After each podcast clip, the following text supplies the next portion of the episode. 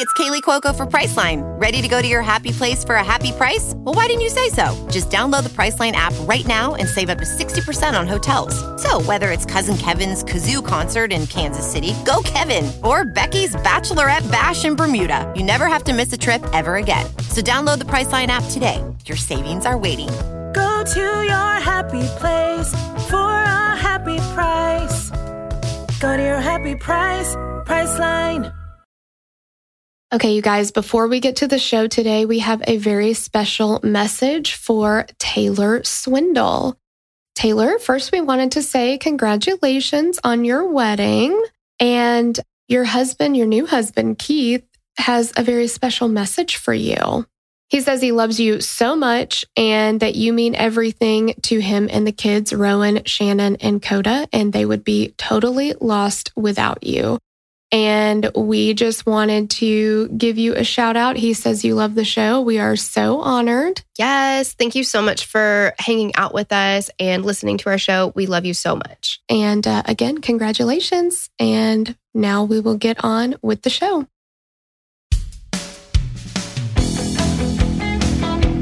Hello, and welcome to Killer Queens, a true crime podcast. I'm your host, Torella.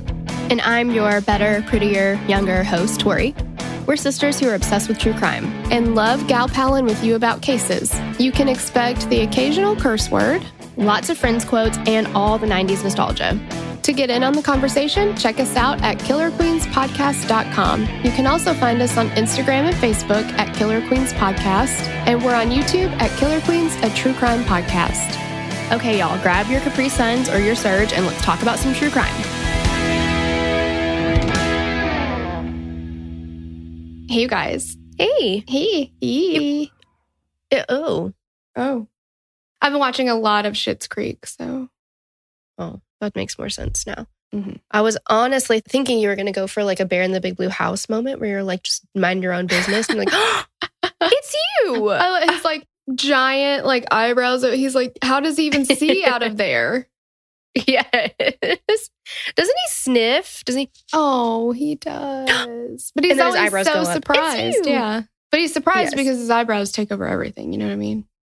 Oh, speaking of not the same, but I was watching, there is a Nickelodeon. It's called The Orange Years, and it's a documentary oh, on. yeah. I heard about that. Do you know what I'm talking about? Mhm. Did you watch it No, it's a documentary on who? on Nickelodeon and how they no, like? no, no. like Where the do you watch it? Oh, Hulu. Okay.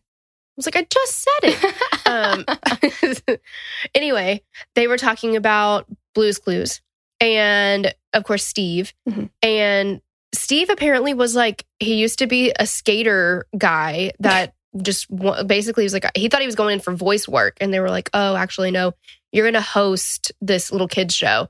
And they were like, you kind of have to wear like more conservative clothes. So they gave him, he, they, they said that he hated the pants, but that was like not his gig at all. But he does a great job.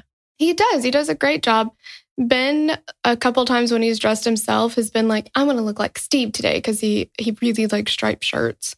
So he'll wear, he'll Mhm. put his khakis on like just by himself and then he'll put a striped shirt on. He's like, I'm Steve. It's really Ah. cute. Because if you use your mind and take a step at a time, you can do anything that you want to do. Mhm. We do the mail a lot. You know, now the new one, they get email. Oh, God. Mhm. Oh, man. Mail time, mail time, mail time. So, thank you so much to Megan Hudspeth for requesting this case. She just sent us a message, and I was like, You got it, girl. You know what I mean? Ask and you shall receive. Yeah. So, thank you. And thanks, as always, to Sloan for writing this case up. Saloon. saloon, And also, if you're new here, please ignore the first five minutes of this episode. Pretend like it didn't happen. No, it's better they know now. That's true. It is better. It is better. But we are obviously a true crime podcast. Maybe you haven't we haven't got to that part yet, but we love the 90s. And so it's very nostalgic Oh, yes. and conversational. So um, you know, we've already hit you with it. If you've already switched off, then you're not even listening to this, so that doesn't matter. I don't know why I said that. Exactly. Yeah. Yeah. All right. In other news, we have what I'm hearing the most banging Patreon there is out there. Yeah. And Upwards of four people have said it. yeah, at least. And you know, there are you could get three episodes a week. I mean, Mhm. that's a that's a fucking lot. oh yeah, definitely, and ad free. Oh yeah, all ad free. Every level gets you ad free there.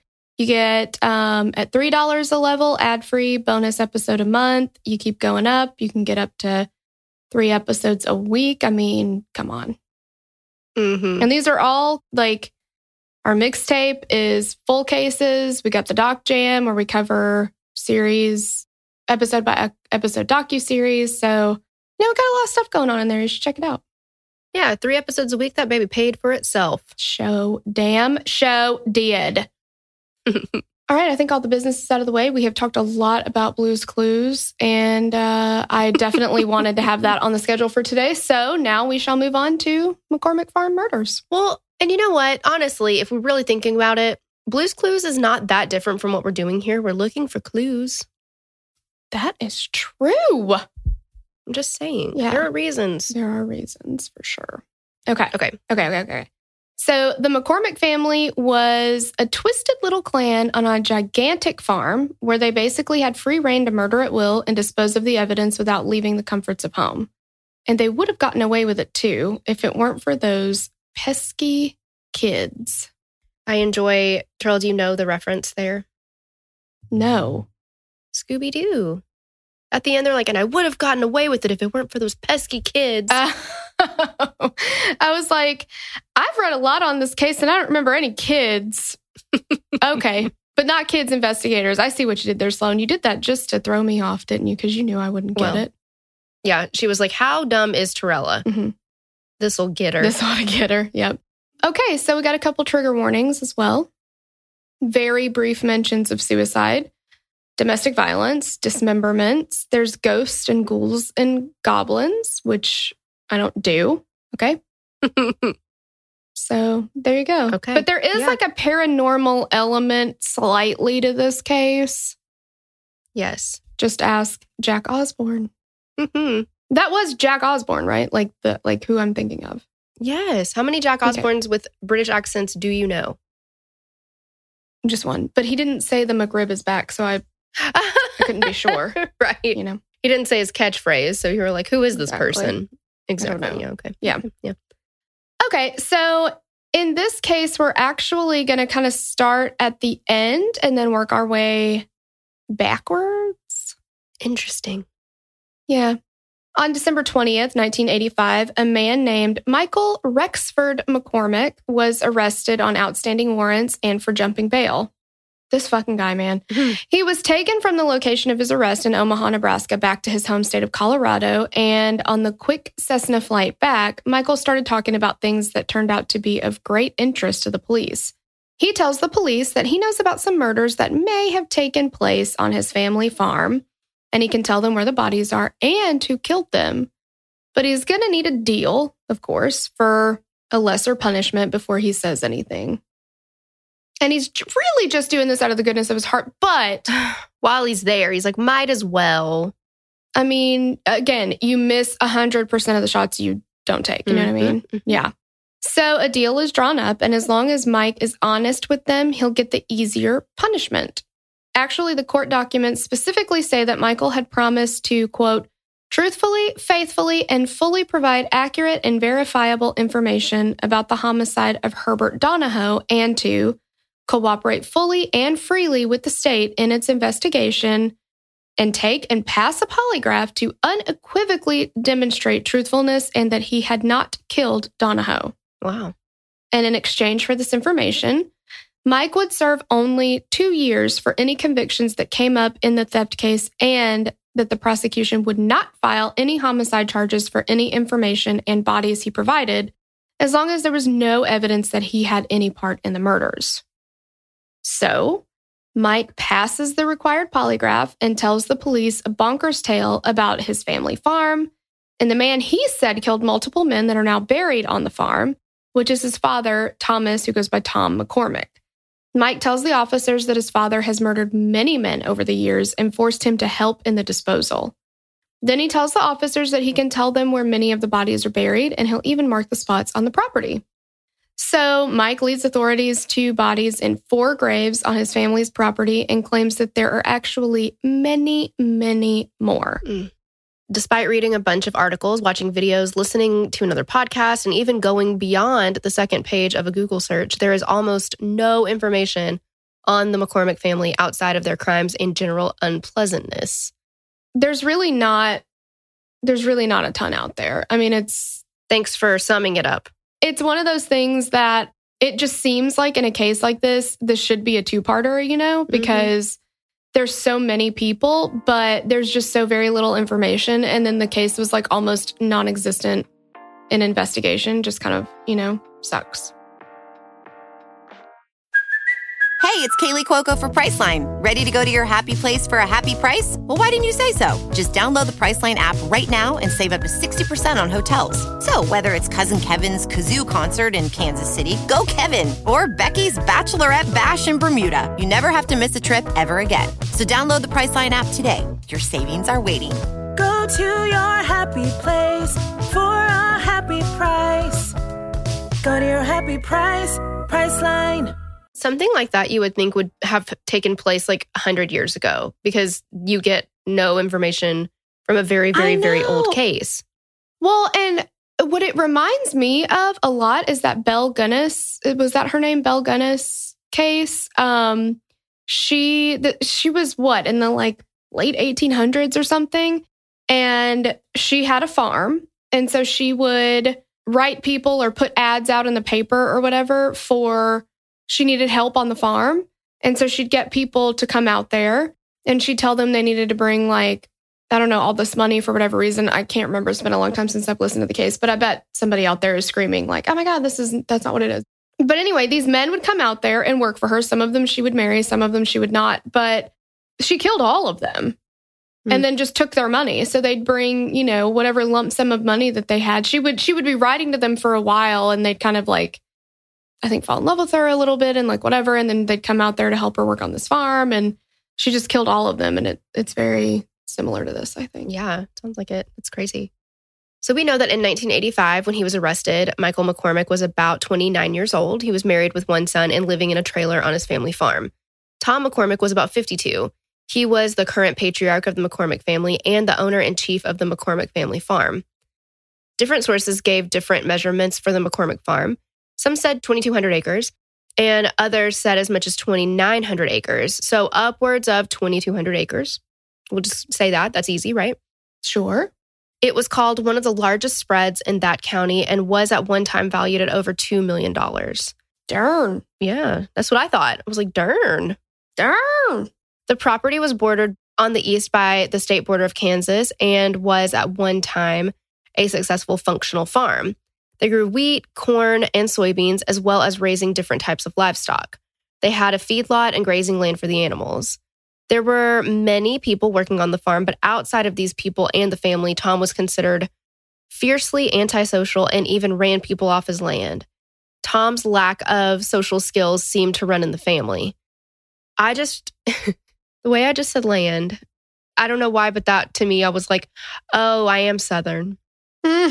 I don't know how many syllables I put in land. I didn't notice it, so I'm I must be Just a Southern just a southern land. Land. Yep. Well, how else do you say it? I know. he sold his land. exactly. Like, tell me another way and then maybe I'll do it, but I don't see any other way here. It was said that Tom's own father was also a rage filled man and that the family history included a lot of rumors of serial murders. They remind me of House of a Thousand Corpses that I think it's the Firefly family. Oh. Do Oh, you know what I'm talking about? Yeah. Yeah. That's what I'm getting. I'm getting that vibe from them. Bunch of crazy bastards. exactly. the stories, while variant because gossip, mostly follow the same line that Tom and likely his father would hire workers for the ranch, with the main criteria being that they were transient or were generally not going to be missed. We have seen that so many times. Typically, it's with sex workers, but still, hmm same appeal, right? Yeah. In fact, Mike would later say that these were among the main interview questions asked by his father of the workers. He's like, Like literally, you're sure you have like no family that would ever Right. come looking for you, right? if you went missing, who would look for you? No one, you're hired. Yeah, exactly. Like how when's the last time you talked to your family? 20 years ago? Great. Yeah. How much money do you possess on your person right now? Cool. Mm-hmm. Tom would travel from their farm to Denver, Colorado to a men's mission to hire workers and bring them back to the farm while thoroughly vetting them to ensure that they weren't going to be missed should something happen to them. We're on a farm. You never know what may happen. It's a gamble. It's something you take your life into your own hands every day that you go to work on a farm. Well, that's true. Yeah. So this can't be helped. Exactly. And he's like, look, you understand the risks here. Okay. You could die at any moment. Mm-hmm. But what we need to know is if anybody's going to be over here being a pest, asking where the hell you you went, you know. Exactly.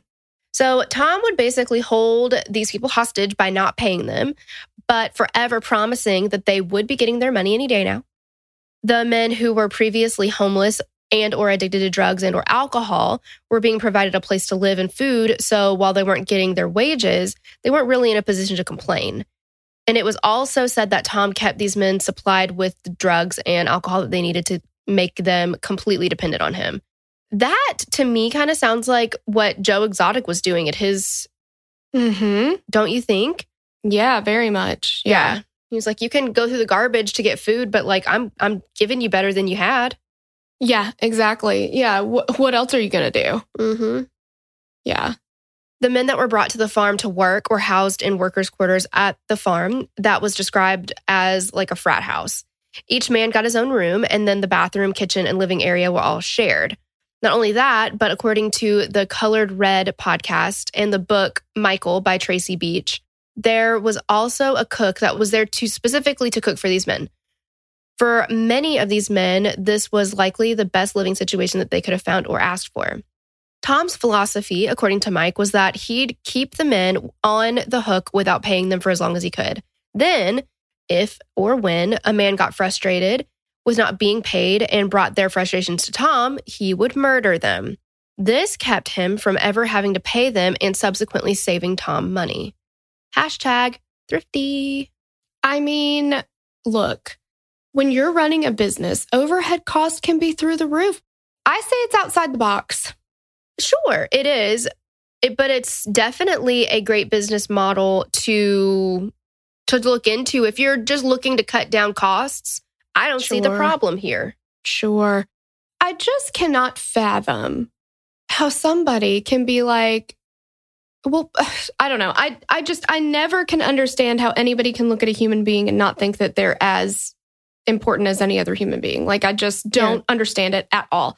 But to go to a men's mission where these people genuinely need help, how much hope does that give them to be like, hey, I'm going to give you a job and a place to live and something to eat, you know, Mhm. every day? Like, so much hope and to use their addictions and their you know that they're being on hard times their position in life at that moment against them just fucking hateful and then and then on top of that to be like well you've worked really hard but i'm not going to pay you Mm-hmm. and in fact if you fucking have the nerve to complain about it i will murder you Yeah, exactly. That is so messed up.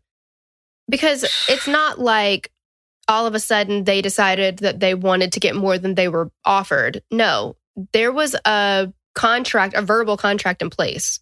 hmm Yeah. Well, and just the fact that I think that these people, like Tom and probably Michael, I mean, if you're growing up under somebody like that, you cannot say, I mean, maybe it was something that he, you know, just learned and there really wasn't much hope for him, but there's no way that he's not participating in some of this stuff, likely willingly. I mean, Michael was a fucked up dude too. So, you know, I I don't know, but just I think they genuinely were like, I mean, what like what kept deal? costs down? Yeah, Yeah. Like, what am I supposed to do? I I needed to cut some cost.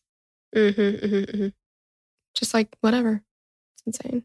Yeah, I have no idea. I mean, it's just I, my mind can't understand it. But I, that's the good thing, I think, right? Is that since we can't understand it, that means that we're not serial killers. Yay!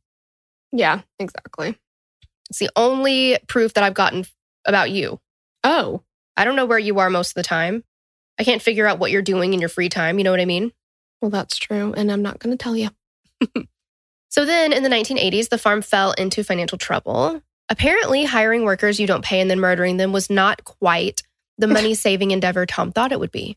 Well, The family had to sell off massive chunks of their property, and the feedlot took a hit and closed. In 1981, Tom had to file for bankruptcy.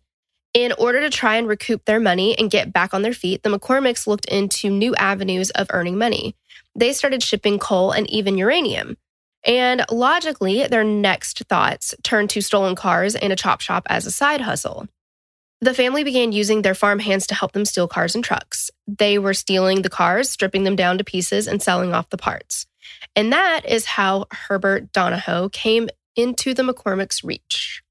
all right. So on August 30th, 1983, 60 year old semi truck driver Herbert, who went by Bert Donahoe, was supposed to meet a friend of his at a truck stop in Wheat Ridge, Colorado, but he never showed.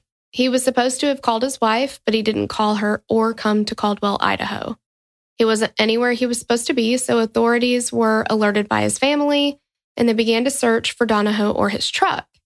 They wouldn't get any information about either until the next year, but before that, in January of 1984, authorities in the area began to hear whispers about Mike McCormick and his connection to a car theft ring. However, the state police didn't dig any further into these tips. And why should they? They're busy. okay? So before you get on their fucking case, please do remember it could have been 4:15 p.m. Okay, okay, okay. Okay. That's that's all I have to say. the Fort Morgan District Attorney Doyle Johns. I hope none of you listening's name is Doyle because it's just Oh no. Who? Oh, like um, Biodome. oh Stephen Baldwin's character's name is Doyle. Fitting though, right? Yeah.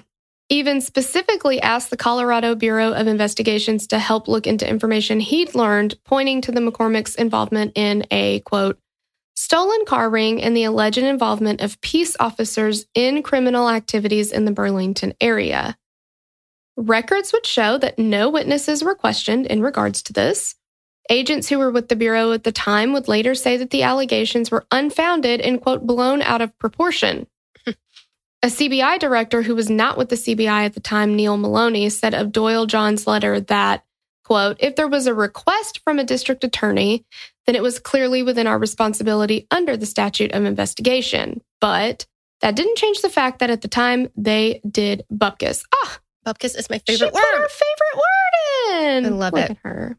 Thanks, I know. Sloan. I also want to say that Neil Maloney was like baloney. Yeah, they actually called him Baloney Maloney. God, that would be amazing. That was his nickname. They were like, all Baloney Maloney over there." I do think that it's a little, uh, it's a little wordy. There's a lot of syllables in that, but I do love it. Mm-hmm. I've been terrified every time I've tried to get it out of my mouth that I was going to fuck it up, but I Baloney actually Maloney. did it. Yeah, it's Yeah. hard, isn't it? Yeah. It is. I think you think about it too much, but you did a great job. I'm very proud. Oh my god, thank you. All right, so in July of 1984, Donahoe's truck turned up. Well, part of it turned up. Was it kind of like Chandler's hat, stripped and sold for parts? Ugh, probably. Mm-hmm. During a routine inspection of a semi truck in Roseburg, Oregon, the truck was found to have altered serial numbers, and the new owner was asked about his purchase of this questionable truck. The man told police he bought the semi in Phoenix, Arizona back in December of 1983, and their investigation would lead to the name Michael McCormick. There was still no information on Donahoe to say whether he was alive or dead, and nothing to connect Mike to him other than the truck, but Mike at this point is now definitely a person of interest in the chop shop activities and car thefts, and now he's been linked to this truck as well. Mm. In January of 1985, a grand jury was convened to determine if Michael McCormick should be charged with theft and other felonies. Mike's alleged crimes had occurred throughout multiple counties in Colorado, and in March of 1985, the assistant district attorney, Francis Oldham, presented evidence that proved Mike had been involved in the theft and sale of various motor vehicles. In June of 1985, the grand jury indicted Mike on 14 counts, with five of them being related to the theft of Bert Donahoe's truck and trailer. There was still no evidence that Mike was involved in this in the disappearance and suspected murder of Donahoe. Mike was arrested on June 24th, 1985, and the trial was set for April of 1986. He was given a bond for the low, low price of $1 million, which he posted. Then Mike immediately went on the lam. I just don't like the farm is in like financial ruin. I don't know where he got this million dollars to post. Like they were really surprised that he would be able to post that. Yeah, I mean, I'm shocked too. And who Yeah. I, I can't see a bail bondsman, bail bondsman being like, yeah, all right. Mhm. Can you even And get a bail bondsman for like, I'm sure you can, that sum of money, but still. Yeah, I don't know. And he immediately flees. Immediately flees. Like, Duh. They yeah, should but not. just wait. Okay. Just wait. just you wait in re. yeah. But he was fairly quickly captured when he attempted to stiff a California hotel. In his attempt to avoid paying his bill, Mike was arrested, and after they realized he had warrants, he was extradited back to Colorado. Back in Colorado, Mike was once again given the opportunity to post bail for another cool million. Why? And, And- how did he post it again? Once again, once again, he posted the bail and then he pulled an Irish goodbye. And he was like Patrick Swayze sings, he's like the wind, mm-hmm. He's gone to ever. gone to ever. Yeah. So on December 20th, a tip was called in that led officers to Mike in Omaha, Nebraska. Mike was given, oh God damn it. Mike was going by the name Bill Kelly, and Bill had checked himself into a Best Western. Since it's the 80s, the hotel ran the credit cards later that day and discovered that Bill's was stolen. Once it was determined that Bill was trying to Kevin McCallister the Best Western, the manager tried to boot him out. But Billy wasn't leaving without a fight and had barricaded himself in his room and threatened to kill anyone who tried to come in. The manager, who 100% did not get paid enough for that shit, called the police who surrounded the three star hotel and breached the door to Bill's room. Once inside, they were greeted with the sight of a 29 year old man in his boxers trying to climb out of the window. Bill, aka Mike, aka Kevin McCallister, had a towel wrapped around his hand, concealing a gun, which he then put in his mouth. For the next six hours, police and a pastor would try and talk this man quite literally off the edge. Once the situation was under control, the police arrested him and discovered his real name was Michael McCormick and that he had multiple felony charges against him and had skipped bail twice. And doesn't it feel at this point that should he be convicted with anything, he'd maybe be in jail for like a little while, like a while? No, I don't see the problem here. I say put him in there for about 24 hours. That, sh- that ought to teach him the lesson. Oh, okay. All right. So maybe I'm just all right. Okay. No, I think that he should he should go in the chokey and you should lock the door and throw away the key. Mm. Well, shit, you're tough. Well, I mean, come on.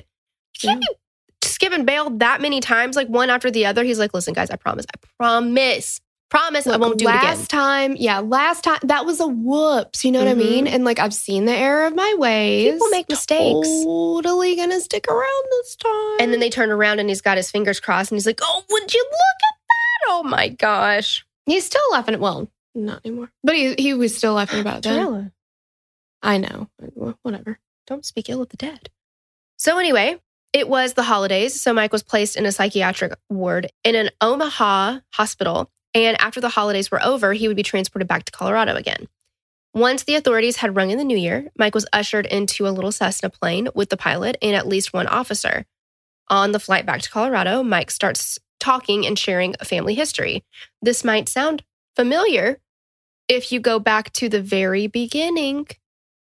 Hmm. I don't think we have time for Hillary, but she would be coming right here. Oh, she would. Yep.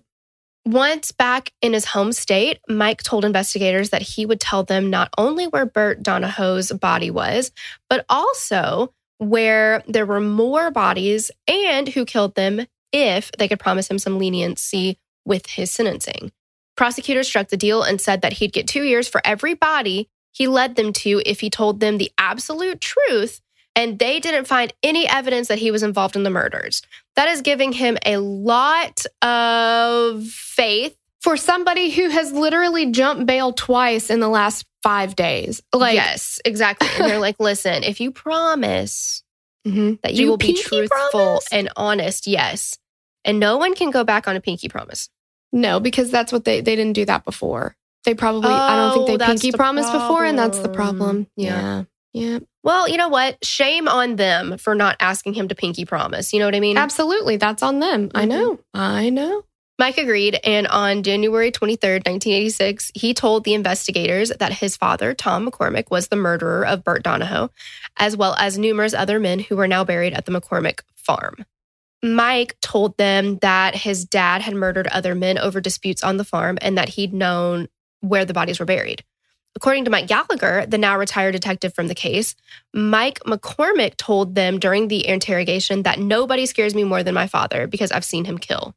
Mike told the stories of how Bert Donahoe died and would later reveal the details about the murder of at least three more men. He told them that he and his dad wanted Bert Donahoe's truck, so his dad bashed him over the head with a sledgehammer and they buried him about 100 miles away from their farm.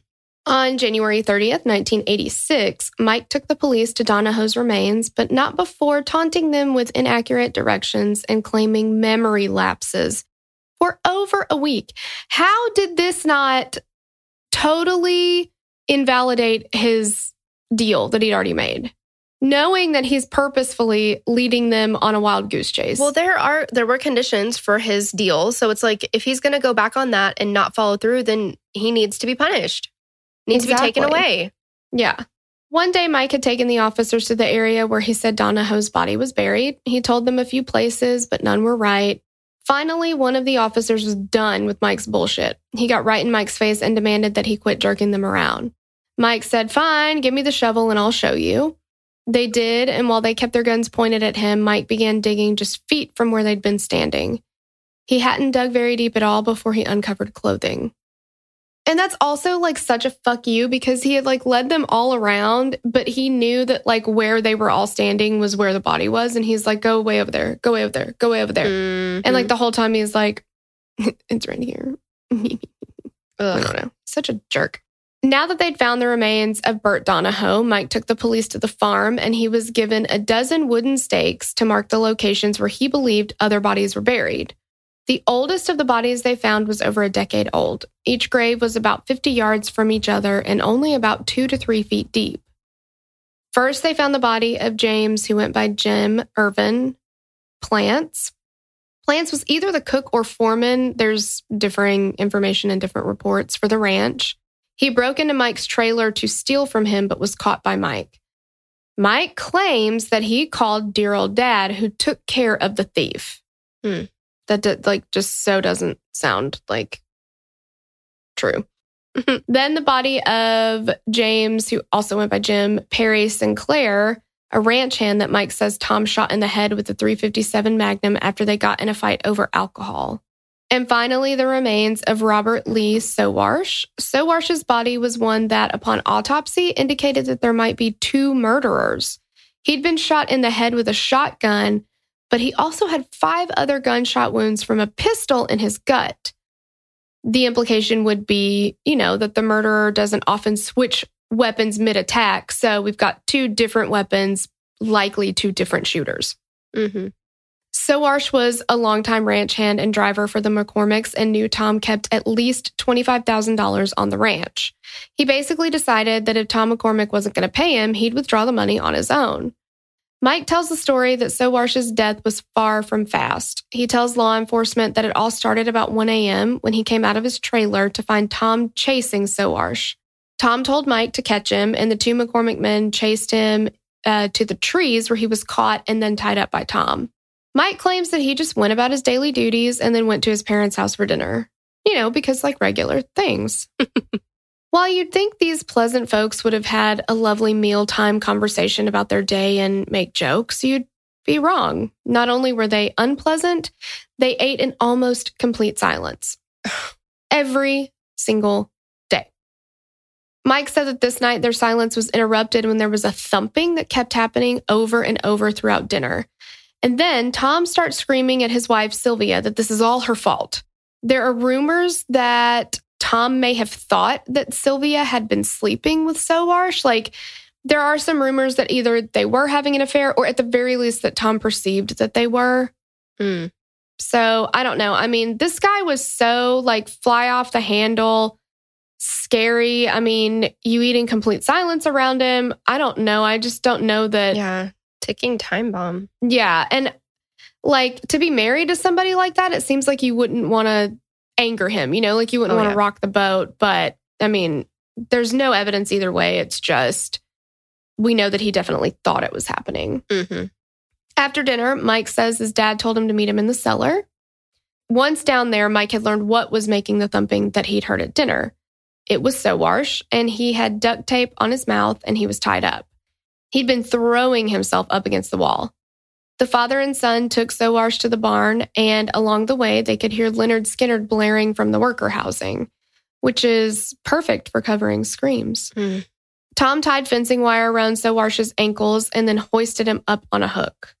And because fencing wire is basically like a razor, it immediately dug deep into his ankles down to the bones. Oh His my foot God. was literally almost amputated, which would later be seen when his remains were found. I mean, That is such a painful way to go. Yeah, that is so, oh, it's so awful. And then Mike says at this point, Tom is absolutely tickled pink with himself and living his absolute best life. This reminds me of the Snowtown murders. Mm-hmm. Like just having the best time. Bunting, like, so freaking proud of himself. Uh huh. Yeah. He began beating on Soars like a punching bag and whatever else he wanted. But Mike said that he didn't see any of this because he'd stepped outside for a joint, of course. He's never around when, you know. Yeah, when the shit hit, hits the fan. Yeah. And then he hears a gunshot. So Tom came out of the barn and retrieved Mike, and Mike tells police that there was so much blood and Sowarsh's body was still hanging upside down with a tarp on the ground beneath him. Even more disturbing was the wheelbarrow sitting nearby that was full, you guys, Mm-mm. if you're eating, you got to stop. Full of Sowarsh's skin. Mike claimed that Tom skinned Sowarsh and then, like a cherry on the top of a sundae, placed Sowarsh's. Don't say that. I don't even. What do we even want to say? I guess. I guess we'll go anatomical. His testicles. Mm. I mean, why? Just sat them on top. Mm-mm. It was never revealed if Sowarsh was alive or dead when he was skinned. What the fuck? That is I cannot. I cannot. disturbing get beyond words. Yeah. So he finds, just happens upon this. Of course, he's nothing to do with it. So Mike, you know, finds all this, and now it's his job to dismember Sowarsh's body and wrap it in the tarp so that they could load the parts into the backhoe. While Mike was doing his part, Tom went looking for the perfect place to bury the remains. And then Tom would move the body while Mike went to gather all of Sowarsh's things from his room at the worker's house. Father and son buried the remains of Robert Soarsh behind Mike's trailer. They dumped the body parts in the hole, but they got the tarp back out because, look, and I get it. You don't want to, like, basically waste a perfectly good tarp. you know what I mean? Like, Yeah. if you've got a tarp that's doing its job, that's hard to find. And they're like upwards of t- at least 20 or $30, depending on the size. Sure. I mean, and you can hose that off, no problems. Oh, exactly. That's what they're, yeah. So, Mhm. yeah, why would you just throw that away? It's ridiculous. Mm-hmm. This is a fucking guy. They dropped all of Sowarsh's possessions and covered it all with dirt. When his grave was revealed, there was still wire around his ankles, which were at that point just bones. Mike later claimed that he frequently thought about the bodies throughout the years. He also recalls that his wife had to move her garden and he had to explain why. Unfortunately, the investigators and Mike were unable to locate any other graves. According to the Clappers, who were the new owners of the property, Mike McCormick told them that they'd made so many changes that he couldn't get his bearings to find the graves. However, despite digging with backhoes and basically churning up the land, no further remains were located and the search was called off when their funding dried up. There were stories of other murders committed for similar reasons. One story was that a cook stole a briefcase and then left in a car that belonged to the McCormicks. He was chased down by the men of the family. Tom hopped into the small Cessna plane, casual, he owned, and Mike and John were in cars, all had radio communication to each other, and they located and then murdered the cook. Like, another thing that I don't believe is all of it, really, because what they're saying is this is very Aileen Wuornos okay, yeah, I murdered like a shit ton of people, but they all were attacking me. They all were Mhm. doing something to me. They all were, you know, like this guy was going to steal from me. This guy was, you know, came in and tried to attack me. This guy, blah, blah, blah, blah. no, he didn't. No, he didn't. The fact is, the guy said, Hey, remember how you like said you were going to pay me like a year ago? I don't know if you forgot about that. And he was like, That's it. He's like the queen from Alice in Wonderland. Off with her head. Like, just none of this shit happened. I just, I'm so well, no, none of it happened. And it's just amazing to me how somebody can have the foresight to know that it's going to get that bad that you have to go ahead and like preemptively like defend yourself. I don't Mhm. know. That is just ridiculous. And you know why that is so crazy to think about? Because it didn't fucking happen. Yeah, exactly. Like, and why investigators are just like, Mary, yeah, that sounds about right. Like, okay, but you had nothing to do with it. I mean, he just forced you at the end and, you know, whatever. Two years per body, no big deal. Like, Now remember, you pinky promised. mm-hmm, mm-hmm. Now, what are we up to here? Four bodies? So that should be eight years plus all of his chop shop shit. Jim, Jim, Bert, and so Soarsh. Yes. Yeah. So just, you know, just put a pin in that, Mm-hmm. in the math. Yes. Another story was of a man that was strangled for stealing from Mike and then was placed in the farm's cesspool. Do you know what a cesspool is? No. I didn't know what it was either. And I listened to that Colored Red podcast and she explained it and it's horrific. It's um I guess where all of the other stuff that is remaining from animals that you slaughter, Oh. Organs, blood, skin, stuff like that, it just all Oh. goes into this big hole. Ugh. Yeah, I was like, I'm gonna barf. I don't know what why, but like, and not that not that dismembering bodies is not horrific. It absolutely is. But for some reason, to hear that unsettled my tummy a lot. I'm just like, Yeah. Like, I don't know. My brother in law has started, like, they are now, they have cows and they're butchering their own cows, which, you know, okay, fine. But when he was telling us about it, I, I was like, I gotta, I gotta get, I gotta get out of here. Like, I think, uh, I think I forgot that I forgot something in another room. I was just like, well, I cannot talk about this. And Andrew was like, how? Like, what? You do a true crime podcast. I'm like, I know, dude. I just, I don't know. It's weird. I don't understand it, but yeah. Yeah. Okay, so that's what a cesspool is. Yeah. When these men would disappear, the other workers just tended to believe that they just left, and they were either oblivious or in serious denial about what was going on on that farm. I feel like probably more on the oblivious side because if you know that people are actively getting murdered around you, wouldn't you like run off? I would. So that I wouldn't want to stay there. Yeah. Yeah. Well, yeah, that that makes more sense to me exactly like why they would have stayed if it was just oblivious because if they did know, well, I mean, the same thing I guess for oblivious, but it just kind of reminds me of like what I would imagine little farm animals would be like. Which like, well, wait, where did where did Steve go? yeah, Have no idea. that Yeah. breaks my heart.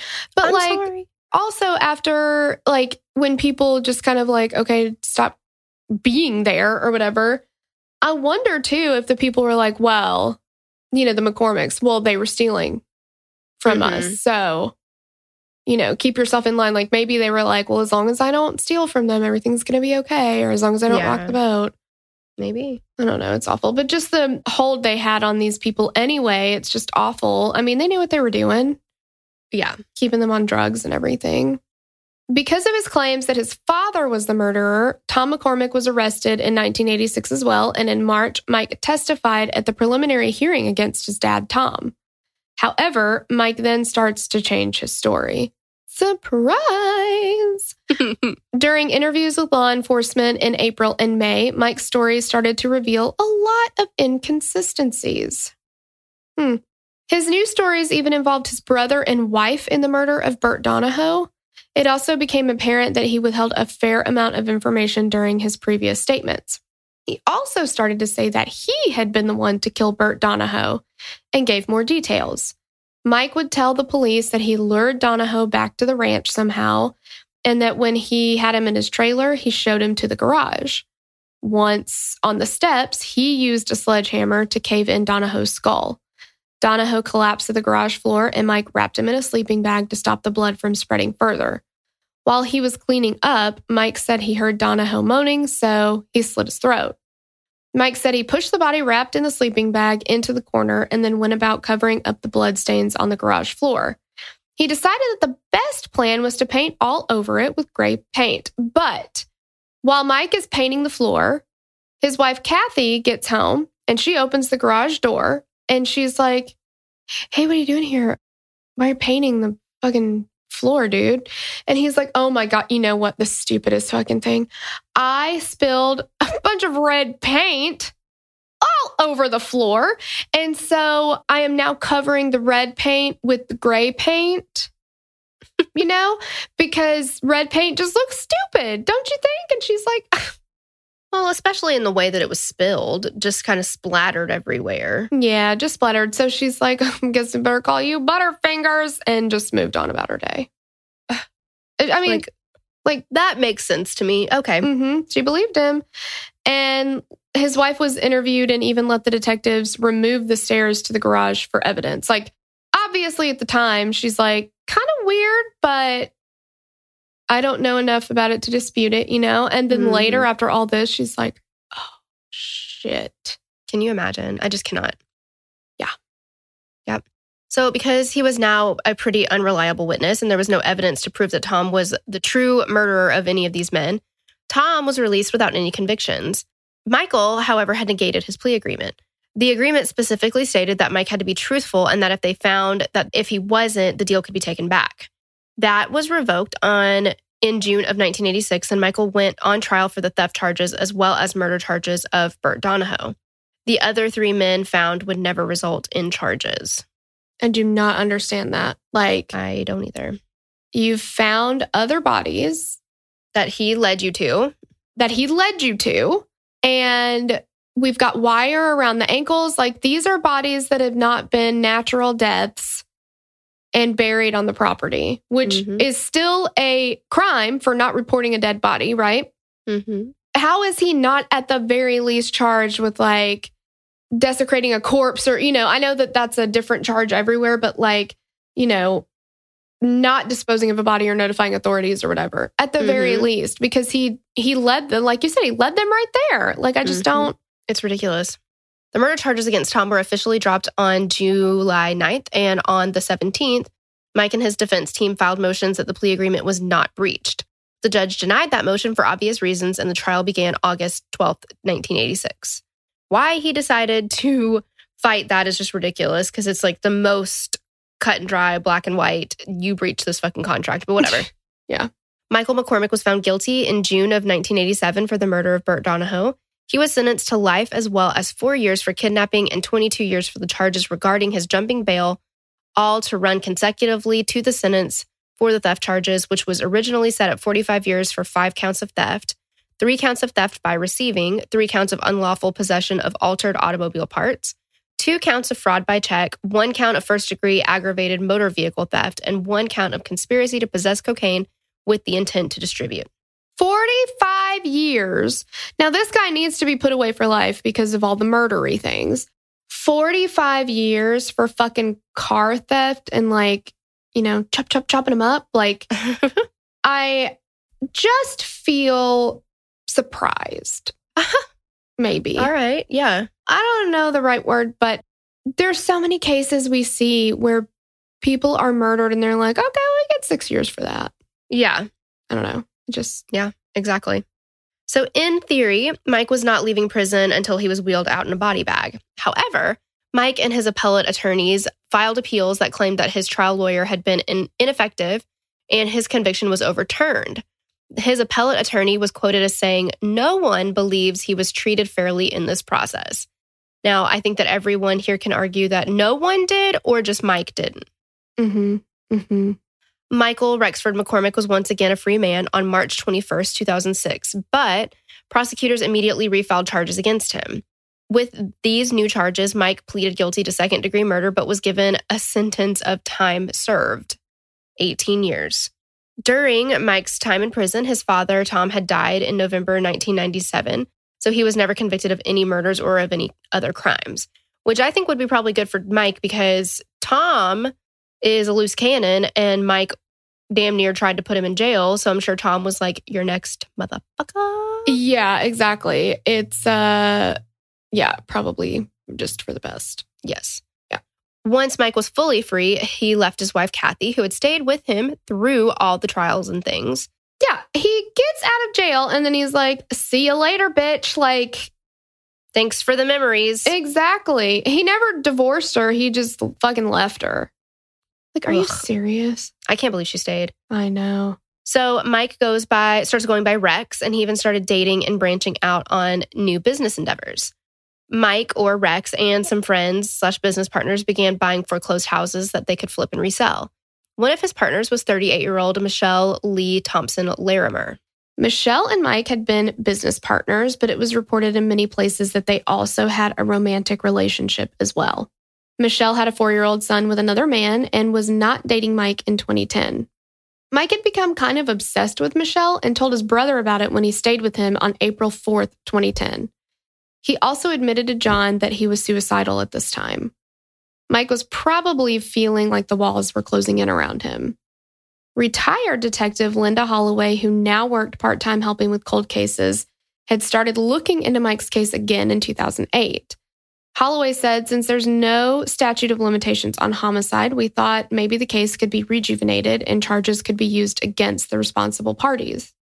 She attempted to procure funds to start digging for remains again and getting other agencies involved, like NecroSearch. NecroSearch is a nonprofit organization that frequently helps law enforcement look for possible grave sites. However, they require that they be reimbursed for travel expenses like hotel food, etc. Holloway was able to get a number of volunteers that were offering their services, such as geologists and forensic anthropologists. Holloway hadn't received the funding yet, but she was definitely working the case with fervor, which could eventually lead to Mike being sent back to prison. She feels that if they could continue digging, they would uncover more victims as well as obtain enough evidence to prove that there were two murderers. Holloway gathered up 15 boxes of evidence and had it all computerized and digitized and was poring over the evidence. On top of this, Mike's business relationship with Michelle and partners was strained, as was their business in general. Mike wasn't doing great, and now he's told his brother John that he's obsessed with this woman and he that he can't have he's suicidal. At 3 a.m. the next morning, so this is April 7th, 2010, Mike leaves John's house and heads to Granby, where he picked up Michelle. Mike had convinced Michelle to come with him to Granby Ranch, where they and some other acquaintances had homes that they'd bought to flip. Mike seemingly allowed Michelle to make a phone call because she was able to call her roommate, who was also named Michelle, and tell her that she had been kidnapped. Michelle told her roommate to tell her mother that she loved her and to pick up her son. During this call, she was also able to tell her roommate who had taken her, but not where they were. At about 2 p.m. on Wednesday, April 7th, Michelle's roommate calls the police. Police found Michelle's car at a gas station in Parker. They also looked up car registration information for Mike's vehicles. It turned out that Mike had not changed the address, and the police went to an address in Saddlehorn Court in Granby Ranch. However, there was no one at that house, so the police began canvassing the neighborhood and located one of Mike's cars at 109 Timber Court. The police from Granby and a SWAT team swarmed the house and made numerous attempts to contact him or Michelle. Neither were answering their cell phones, and the police weren't getting any answers talking through the doors or the windows. They eventually decided that if they could make a hole in the window or a wall and insert a phone that they could use to contact Mike and negotiate. Cat I'm sorry. wall, eh? That's all I'm thinking of. you got to cut a hole in there, and then you drop the what was it? Uh, what did he drop a teeny tiny wire? bird with, oh, that was what, Oh yeah, yeah, yeah. never mind. D wanted to put a teeny tiny bird with a little string on his legs. I mean, again, you miss hundred percent of the shots you don't take. I just love that they were like, we're going to have to do to this house is we're going to have to cut a hole in the wall. They're going to have to shove a phone in there and wait. Yeah. What's okay? What size is this phone? Like, I don't know. I guess it's 2000. It's a payphone. Oh, okay. So they were like, we need Sizable hole. Yes. Yeah, we're gonna need some cement, a block. Like, it's gonna be a whole thing. Mm-hmm. But after they'd done that, police heard a single Oh. gunshot. Well, What? I'm so sorry. I just was thinking he's also going to need change. Oh shit! That's Mhm. the thing. hmm Because nobody carries change on him, you know, anymore. I mean, maybe No. then, but two quarters? I don't know. I know. I don't know. And depending on how long you talk for, you're going to need more quarters. Well, that's true. That's very true. Anyway, So after they'd done this, police hear a single gunshot at 5:21 a.m. on Thursday, April 8th, 2012. They'd made entry into the house and they found 38-year-old Michelle Lee Thompson Larimer and 53-year-old Michael Rexford McCormick both dead from single gunshots to their heads. Michelle had been killed many hours ago and Mike had shot himself with that single shot that the police heard. The batteries had been removed from both of their cell phones, explaining why they never answered. Even though both Tom and Mike were now dead, Linda Holloway did not stop. With no one coming forward asking about missing loved ones, and because so many of the McCormick's victims were homeless, transient, undocumented, undocumented, etc., no one was reporting them missing. Exactly why Tom had chosen these men. Even Plants, Sowash, and Sinclair weren't reported. Mike's tattletelling is the only reason we know about any of them, which I can relate to because Torella found my kindergarten report card and it said that I needed to work on my tattletailing. Mhm. But I'll say this right now Miss, oh my God, I totally forgot her name. Haley, Yeah, Miss Haley, still tattletaling. Okay. So, I think she knew that. yeah, she's like, she ain't going to fix it. hmm Anyway, there are likely even more bodies that have been have not been found and identified. The clappers even said every once in a while the plow will dig something up, like a shoelace or a piece of clothing. Linda Holloway used victim assistance funds to have Jim Plants, Robert Sowash, ooh, Robert Sowash, and Jim Sinclair cremated and returned to their loved ones. When she contacted the family of Jim Plants, she found out that they had never even been told that his body was found until she contacted them. Plants' sister had died just two months before the family received this information. Like, why? Why did you not? You knew who he was. Why not? I have no idea. Couldn't be bothered by it, apparently. hmm Jim Sinclair's sister, Pamela Nail, had requested to have his body released to her back in 1986, but was denied. She was told that they had to retain the body for study, according to her husband, Lonnie Nail. He spoke for her because she had died four years before Holloway reached out. Many of the people who were originally involved in the case are retired or dead, but Linda Holloway continues to push forward. She has the support of the clappers who want the bodies and remains found so they can be returned to their families. District Attorney Robert Watson, who was also on the team, stated, I'm doing this because it's the right thing to do. If there are victims out there, we need to recover them and return the bodies to their families. Okay. So while the crime part of the McCormick farm is over, there are now a whole new set of activities taking place according to the new owners. Since the farm was bought by Chuck and Leslie Clapper in 1985, they have experienced numerous paranormal events. It would make sense that the land would be haunted with all the horrible things that took place there, and the people whose bodies have still never been found. Not to mention the fact that Tom McCormick was just vile enough to be the kind of person who would haunt people. Hmm. I mean, he was a mondo dick, you know? Yeah. So I wouldn't doubt he was like, when I die, I'm going to haunt all these people. Yeah, that would give him so much pleasure. I know. The Clappers report pretty much every type of paranormal event there could be apparitions, being touched, hearing voices, seeing glowing eyes watching them, footsteps and other noises, feeling ill, cold spots, etc. Uh uh I don't think so. Why have they handle not moved? I don't know. They won't stay there after dark. Just get out of there. Like, I know. It's believed that there have been about 72 bodies buried on the land, and the Clappers, along with paranormal investigators, believe that the apparitions and voices are those of the victims, but others appear to be Tom McCormick. In 1998, the original McCormick home burned to the ground after being struck by lightning, and the Clappers built a new home on another part of the property. But before the house burned down, they said that their dog would stand at the top of the basement stairs and growl and bark, and he refused to go into the basement. Fuck that. Uh-uh. Yeah, that was like the best thing that the world could ever done for them is burn that house down for them. I know. Mrs. Clapper has reported feeling someone pressed down on her bed as though they're sitting down, but there's no one there.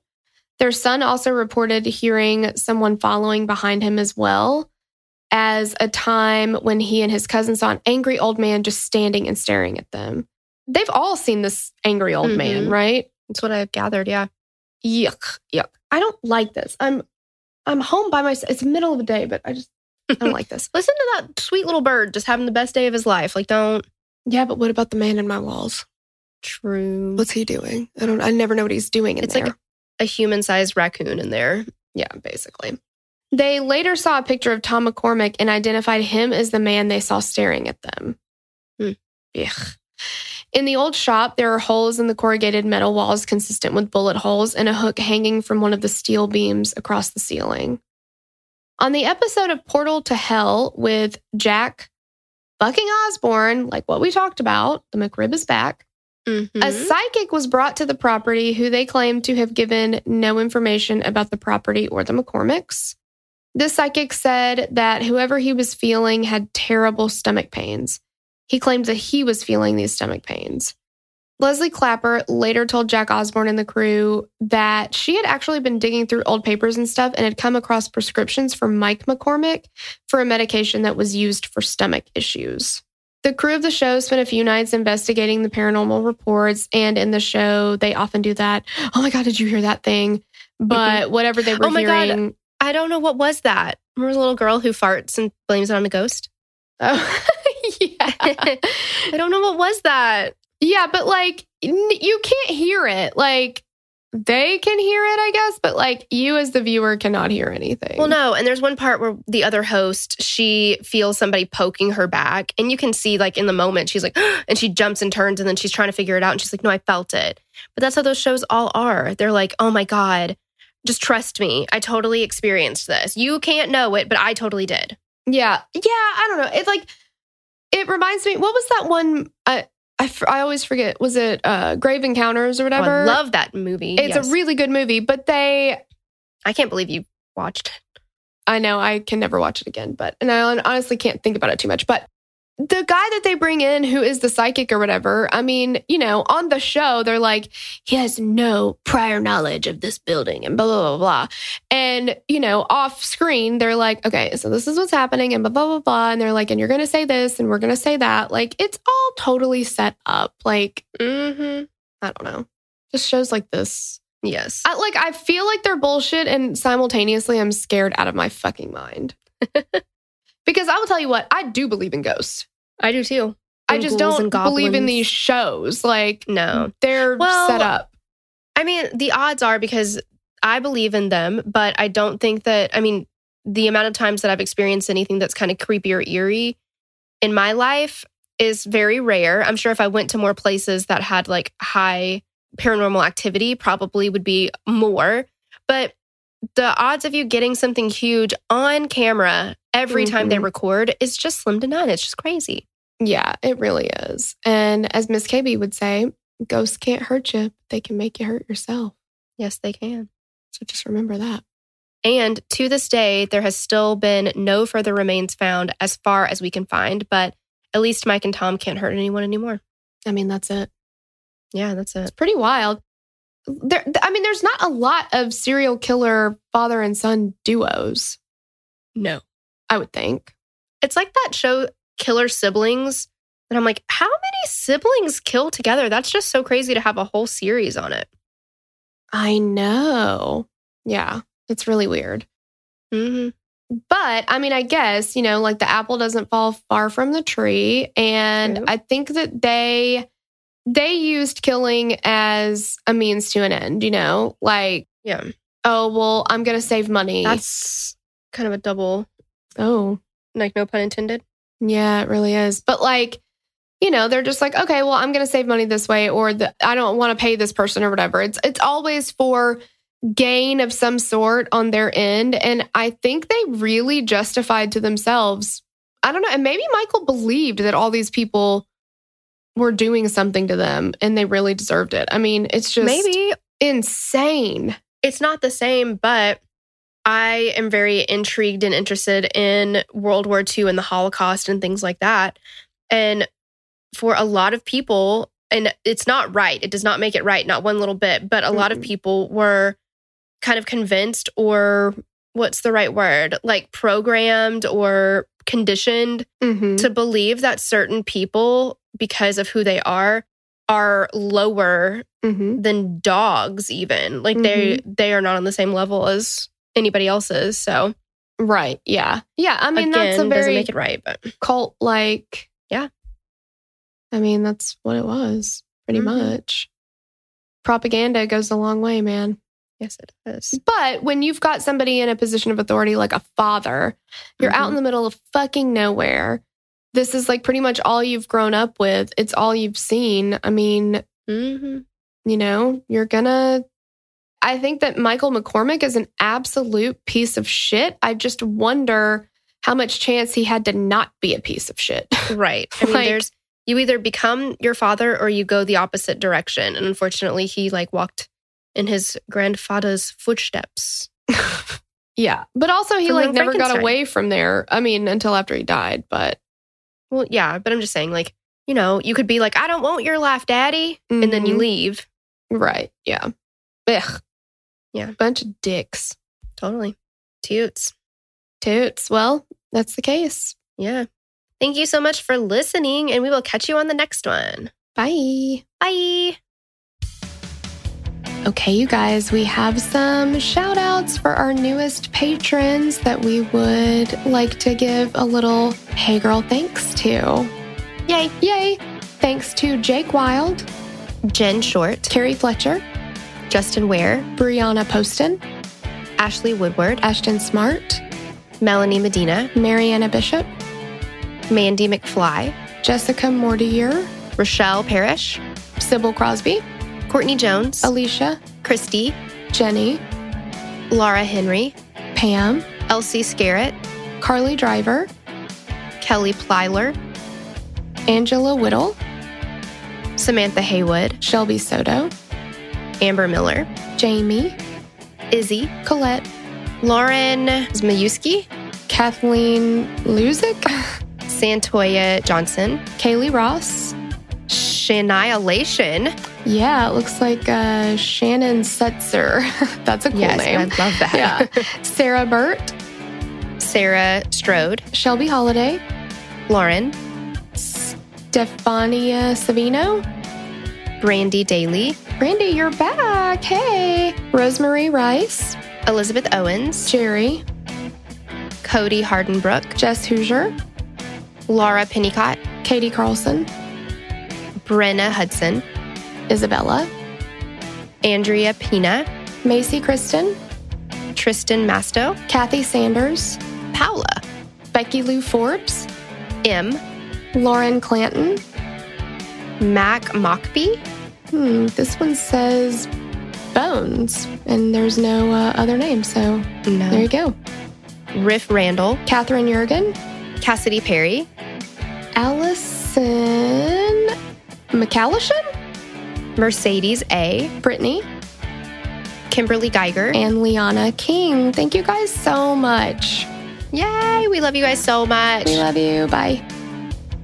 We'd love to hear your thoughts on this case. Connect with us on Instagram or Facebook to continue the conversation. Thanks for listening, and we will meet you back here next week. Bye. The theme song for the show is created and composed by Stephen Toby. You can find more of Stephen's work on SoundCloud. Our logo was created by Sloan Williams of Sophisticated Crayon. You can find more of her work on Etsy. Visit us at killerqueenspodcast.com for merch and other info about the show.